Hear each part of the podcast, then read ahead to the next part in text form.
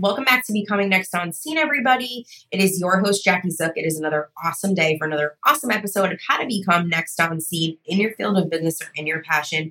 Before I bring on my amazing guest, I always like to start with a marketing tip that can definitely incorporate into some self care to keep your week going. I want to talk about the importance of creating an introductory video.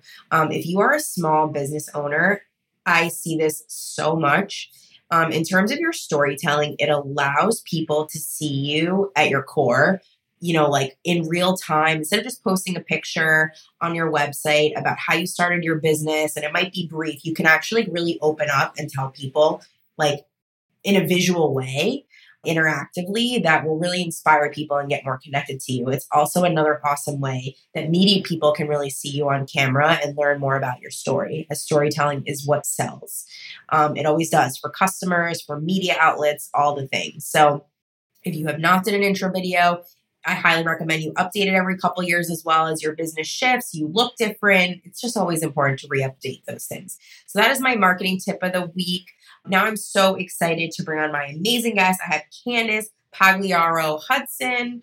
Um, she is so amazing. She is the owner and principal broker of Lyv Realty, and she's going to inspire us on how to not be a dumbass when it comes to real estate. Stay tuned and get inspired.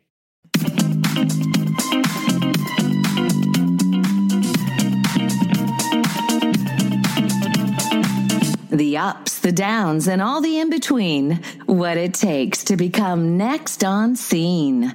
Are you next? Follow us at Next on Scene.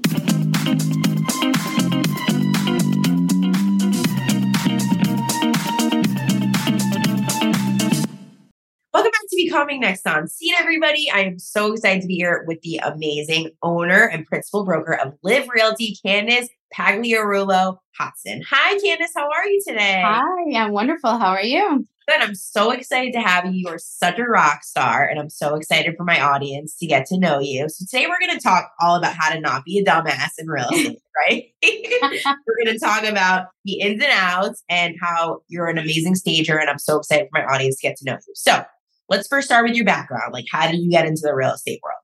I started extremely young, like 14, 15 years old, in a real estate office my aunt was the manager of. And they gave me a break. I started answering phones. Then I started assisting top producers. Then I started doing some back office, accounts payable, accounts receivable, HR.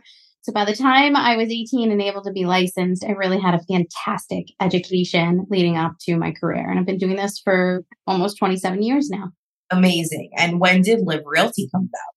Lyv Realty came about right before the pandemic. Ironically, um, I left Century 21 as the top agent in New England and for my firm. And I said, I think I can do it better or I can do it differently. And I wanted to take hold of my time and my money. So we went ahead and we opened up Lyv Realty and now we have almost 50 agents and I have not spent not one dollar on recruiting any of them. I'm super proud of that. It's all been oh, from the law, law of attraction. So it's been really amazing. So do you cover like for people who are listening, because we have a broad audience, like the territories you cover, is it mostly North Shore, Massachusetts, South mm-hmm. Shore? I would say we're mostly North Shore, but we we do a lot South Shore. We do um, out west all the way to Worcester. We do New Hampshire, and we're recently jumping right into Maine. So yeah, Candace just got licensed there. Woohoo! Mass, New Hampshire, and Maine as of right now, and we have oh. agents stationed all over from every every location.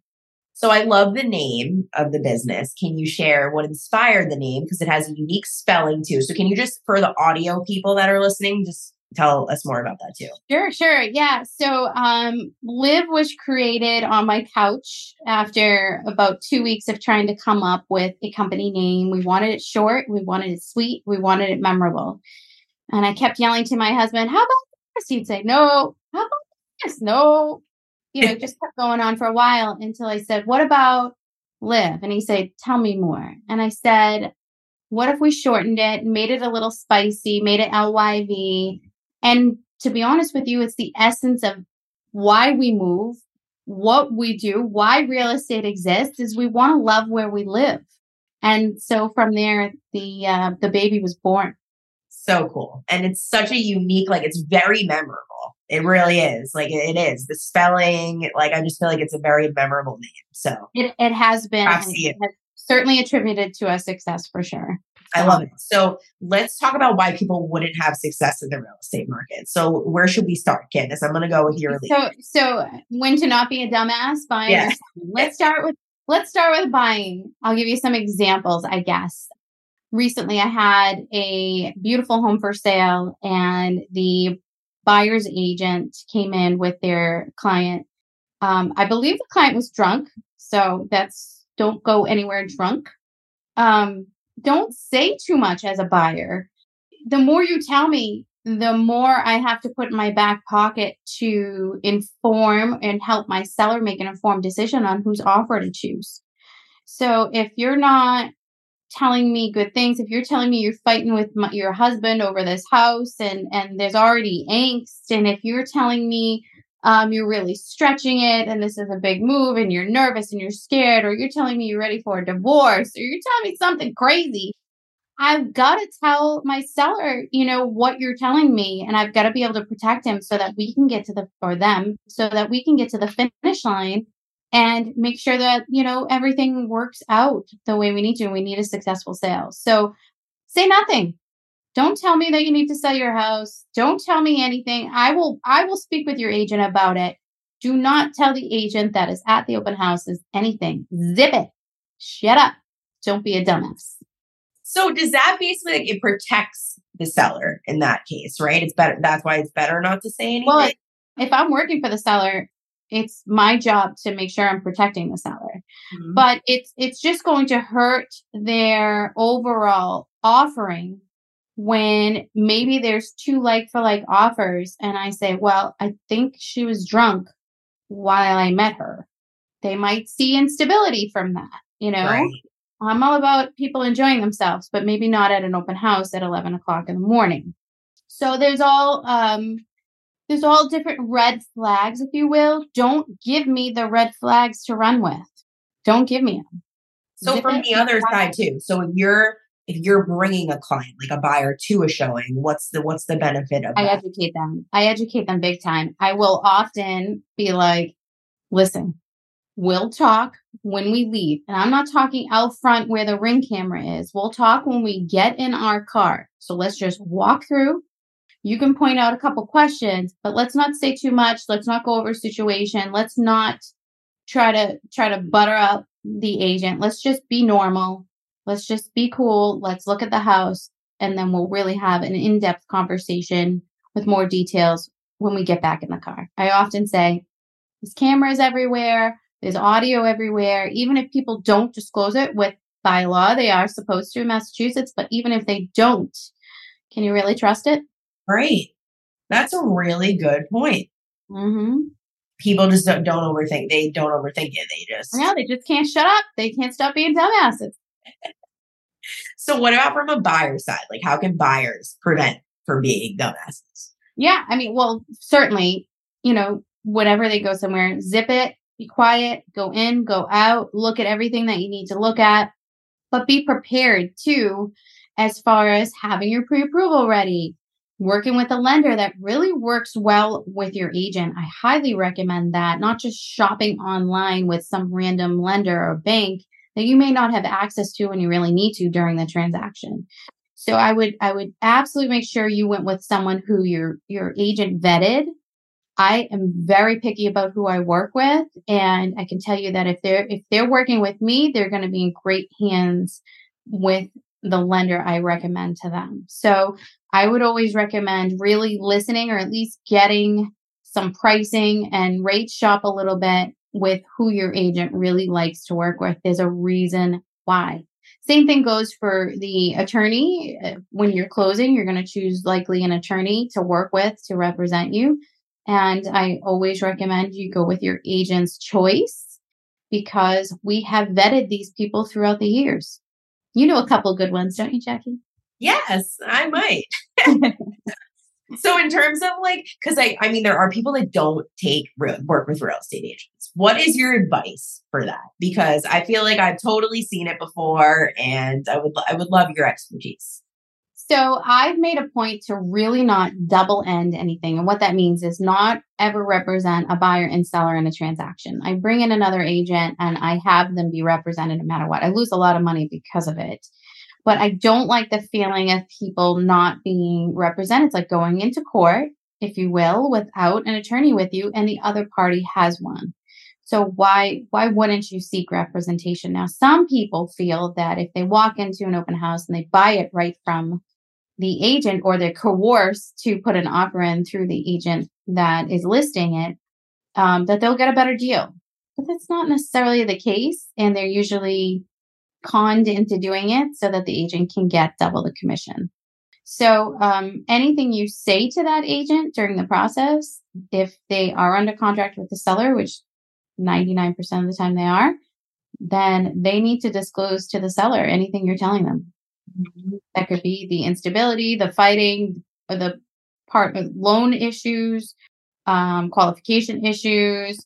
Uh, you missed a car pay, anything like that that could be shaky. They're they don't work for you. So good. So good. stuff that the consumer just really doesn't know. And I'll tell you too, don't be a dumbass and call Zillow and call realtor.com and call Redfin when you see the ads. Like they're not showing you who the real listing agent is. So you really need to be mindful of doing your research, really knowing who the listing agent is, if in fact you do choose to go directly to them. Because otherwise, you're just going to get some willy nilly Redfin agent who has no idea what's going on. He gets a salary. You could care less if you're getting your house. And um, half the time when they call us, they cancel the appointment. So be mindful of who you choose to work with, especially in such a competitive market. You could really screw yourself. Right. So true. That's like really good nuggets. What advice do you have for people that are like deciding to put their house on the market right now? Like things to be cautious of or like things to look out for? For sellers. So, so how can sellers not be a dumbass? Basically, um, clean out the three Ds, right? Declutter, delete, and display. So, what I mean by that when I say declutter, clearly that means get your shit together, take all all the stuff out that does not need to be in that house and delete. When I say delete, give it away, donate it, throw it out, get a dumpster and get it the hell out of there. That's part of the decluttering process. And then display, display your house beautifully staged in its best light. It is the reason for, uh, I, I attribute it to much of my success. My listings look, many of my listings look beautiful and people will comment on it that every single property list looks beautiful. It's beautifully staged. It's presented well. And it means a lot to me. I take a lot of pride in it. So, how did you get into the world of like staging? Because I know that's a passion of yours. Yeah. So, my mom, actually, we call her Fancy Nancy.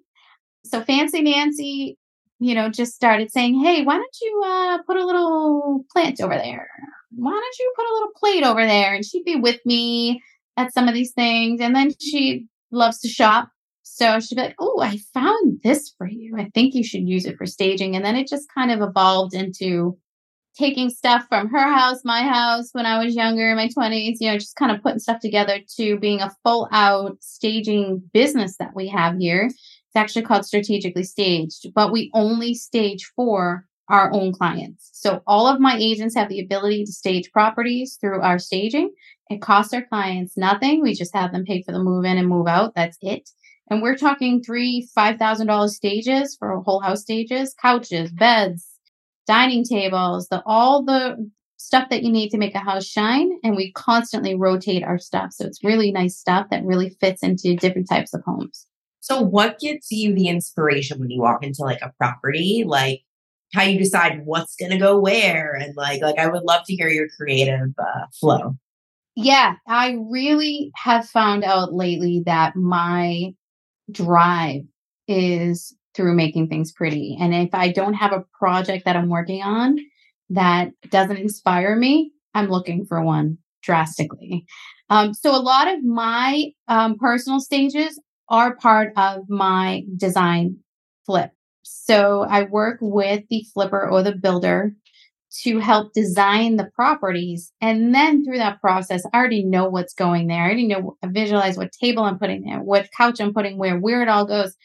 All of that matters. So I can get ahead of it. But when we're working with a house that is pre-existing and people have lived there for a long time. I've got to blank slate it. I've got to get typically I've got to not work with their furniture. Sometimes I can. Some some people are very they're very good. But oftentimes we have to get kind of their stuff out, depersonalize it, and make it look like something is very neutralized that people can picture themselves in. That's the whole point of it. And they can picture themselves in it and they can picture every room and how it flows.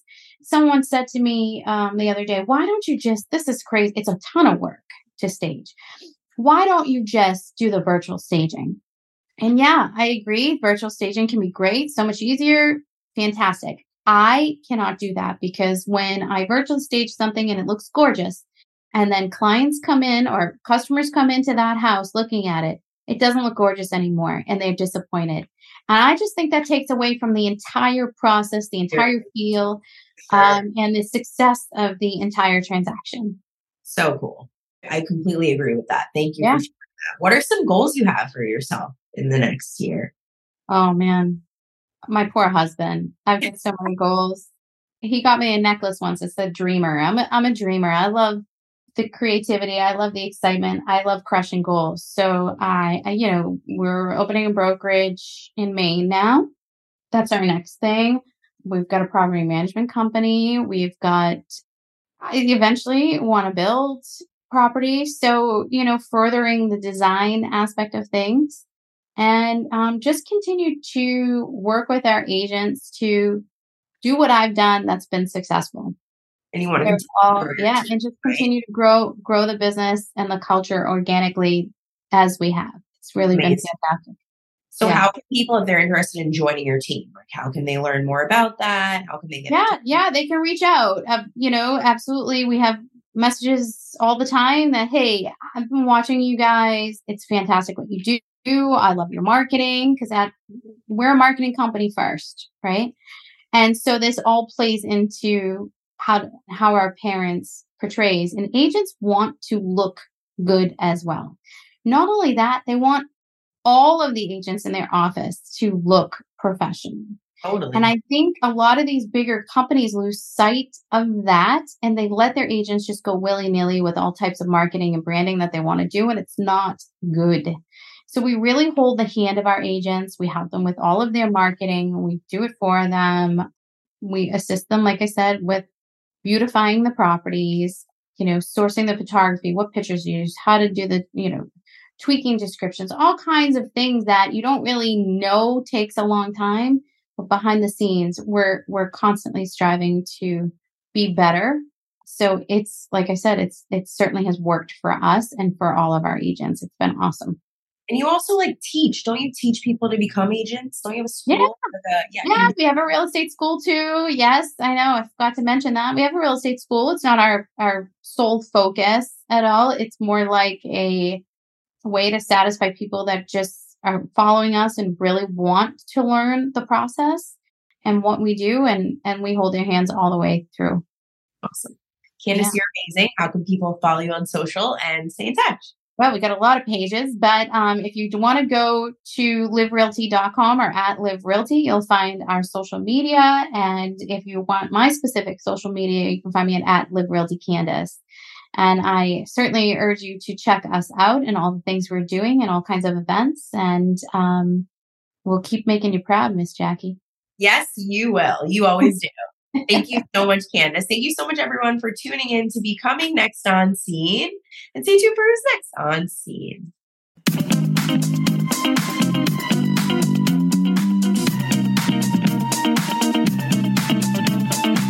The ups, the downs, and all the in between. What it takes to become next on scene.